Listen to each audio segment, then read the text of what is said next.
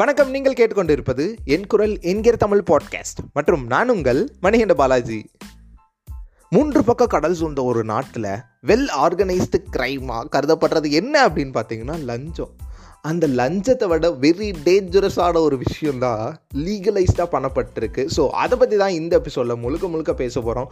இந்த எபிசோட் தயவு செஞ்சு நீங்கள் முழுசாக கேட்டே ஆகணும். ஏன்னா நீங்கள் சம்பாதிக்கிற ஒவ்வொரு ரூபாயும் யாரோ ஒருத்தருக்கு இன்சென்டிவாக போயிட்டுருக்கு. நீங்களே இன்சென்டிவ் சம்பாதிச்சாலோ அது இன்னொருத்தருக்கு இன்சென்டிவாக போயிட்டுருக்கு. ஸோ இந்த எபிசோடை முழுக்க கேளுங்க. இடையில விட்டுட்டு மட்டும் போயிடாதீங்க. அரைகுறை அறிவு ரொம்ப ஆபத்தானது. ஸோ முழு அறிவையும் பெற்று செல்லுங்கள். வாங்க இந்த எபிசோடை கேட்கலாம். இந்த எபிசோடை எப்போ எழுத ஆரம்பிச்சு அப்படின்னு பார்த்தீங்கன்னா என்னோடய மண்டைக்குள்ளே தான் நம்ம எப்போவுமே எழுதுறதே. அப்படி நான் என்னோடய மண்டை பாதித்த ஒரு விஷயந்தான் வந்துட்டு February 15 காலையில் இல்லை சாயங்காலம் நினைக்கிறேன், அந்த அன்னைக்கு கன்னியாகுமரியில் சன்செட்டை பார்த்துட்டு அப்படியே வந்துட்டு அந்த பீச் ரோட்டில் சுற்றிக்கிட்டு இருக்கோம். அப்போ திடீர்னு வந்துட்டு எங்கேருந்து வந்தான்னு தெரில, யாரும் இல்லை, எனக்கு வந்து அந்த பசி தான்.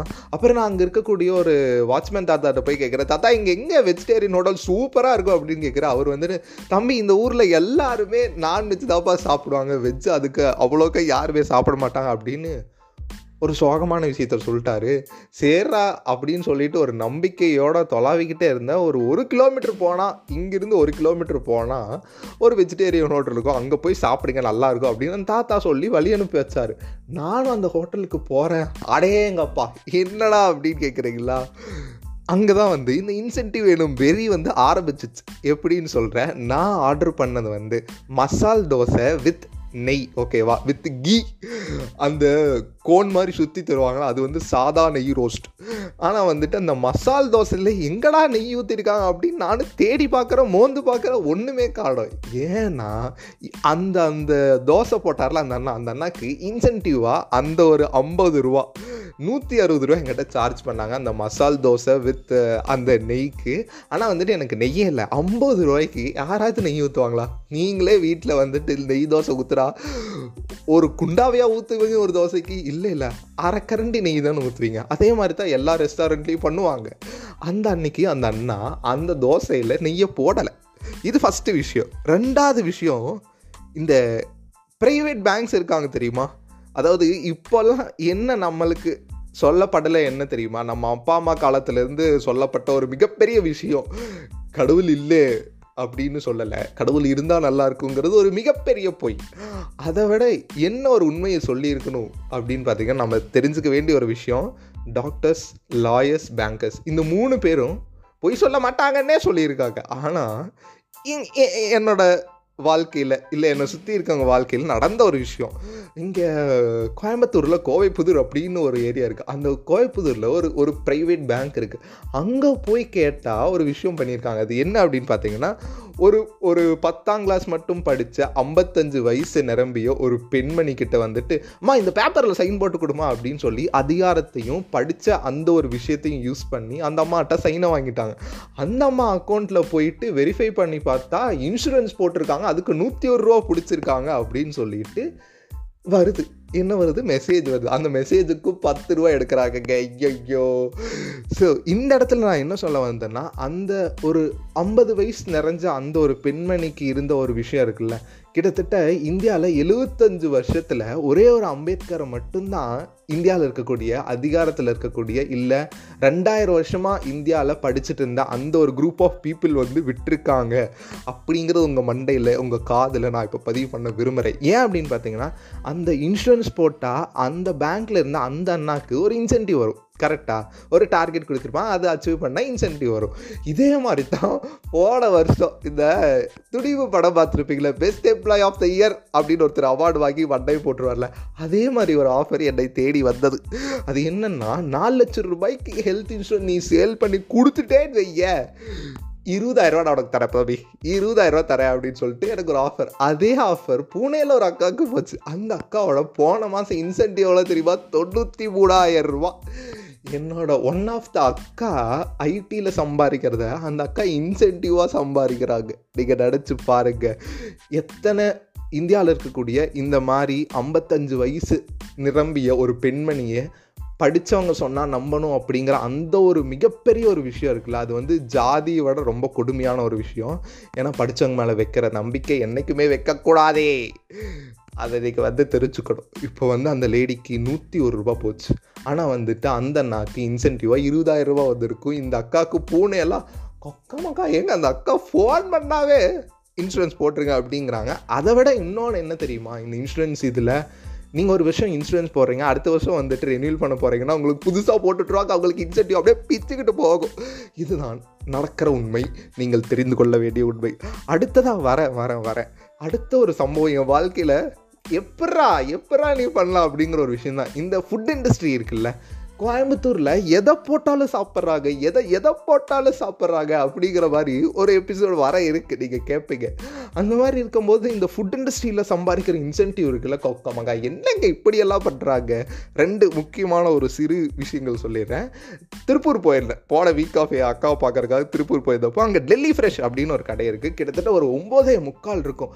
அப்போது வந்துட்டு ஒரு சம்பவம் நடக்குது. அது என்னென்னா, நான் வந்து peri peri chicken with sandwich அப்படிங்கிற ஒரு விஷயம் வந்துட்டு ஆர்டர் பண்ணுறேன். அவங்க வந்துட்டு அங்கே போய் உட்காருங்க நாங்கள் கொண்டு வந்து சர்வ் பண்ணுறோம். எனக்கு அப்போவே டவுட் வந்துச்சு, இவன் பெரி பெரி சிக்கனை போடாமல் தருவா. ஏன் அப்படின்னு பார்த்தீங்கன்னா, இந்த முக்கியமான இந்த என்ன சொல்கிறது வெஸ்டர்ன் கைண்ட் ஆஃப் ஃபுட்ஸ் இருக்குல்ல, இதில் வந்துட்டு நம்ம வந்துட்டு ஃபுட் காஸ்ட் அப்படிங்கிற ஒரு விஷயம் கம்பெனிக்கு வந்து மிச்சம் பண்ணி கொடுத்தன்னு வைக்கல. அதாவது நீங்கள் இப்போ ஒரு சாண்ட்விச் வாங்குறீங்க, அதில் சீஸே போடாமல் வருது, இல்லை அதில் வந்துட்டு காய்கறி நீங்கள் சொல்கிறதுல ஒரு 2 பீஸ் தான் இருக்குதுன்னா மீதி இருக்கிற 6 பீஸ் வந்துட்டு கம்பெனிக்கு எடுத்து வச்சோன்னா அவங்க நமக்கு இன்சென்டிவாக தருவாங்க. ஸோ இந்த மாதிரி ஃபுட் காஸ்ட் கொடுக்கும்போது அவங்களுக்கு வந்துட்டு காசு கிடைக்கும். அதே மாதிரி நான் அந்த அந்த சாண்ட்விச்சை திறந்து பார்க்குற உள்ள பெரிய பெரிய சிக்கனே இல்லைங்க.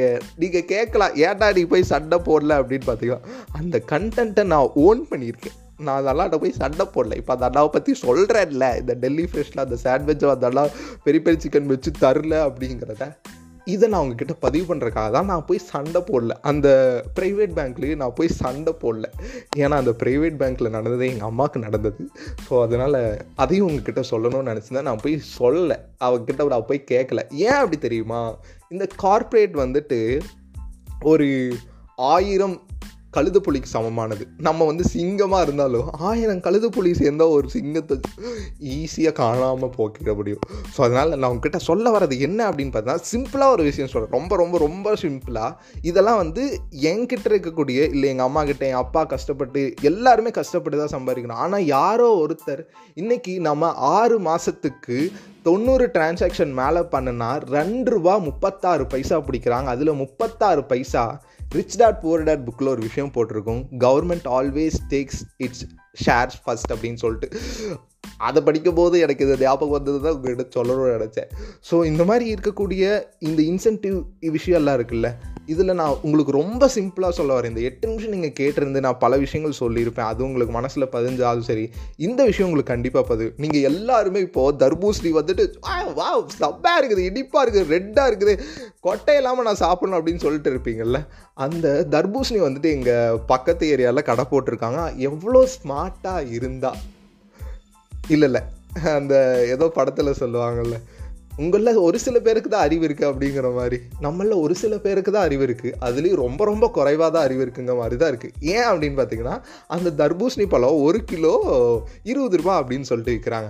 ஸோ அங்கே போய் நம்ம எடை போடும்போது 5 கிலோ வருமா, அந்த உள்ளே இருக்கக்கூடிய அந்த பழத்தை எல்லாம் நம்ம எடுத்துட்டு அந்த அந்த மேலே அந்த அந்த ஒரு தடிமனாக அந்த வெளிப்புறம் அந்த இது இருக்குல்ல, அந்த தோல் பகுதின்னு சொல்லுவாங்களே என்னன்னு தெரியல, அந்த ஒரு விஷயத்தை அதை எடை போட்டு நீங்கள் பாருங்களேன். அப்போவே இந்த கண்டென்ட் உங்களுக்கு தெரிஞ்சிடும், யாருக்கிட்ட யார் நம்ம பாக்கெட்டில் இருக்கிற காசை எடுத்துக்கிட்டே இருக்காங்க. ஸோ அதனால தான் நம்ம வந்துட்டு நம்மள நிறையா பேர் வந்துட்டு ஒரு ஃபோன் கூட வாங்கறதுக்கு இல்லாமல் நம்ம இஎம்ஐயில் ஃபோனை வாங்கி அந்த ஃபோனோட இஎம்ஐயில் கிட்டத்தட்ட ₹2,000 ₹4,000 அதிகமாக கட்டி அந்த இஎம்ஐ தந்த அந்த கம்பெனி ஓனருக்கு தான் இந்த இன்சென்டிவோட பயங்கரமான ஒரு விஷயத்தை தந்துட்டுருக்கோம். ஸோ நான் இப்போ ரீசெண்டாக பார்த்த ஒரு கம்பெனியோட டேட்டா பேஸை பார்த்தா அதிர்ந்து போயிட்டேன்.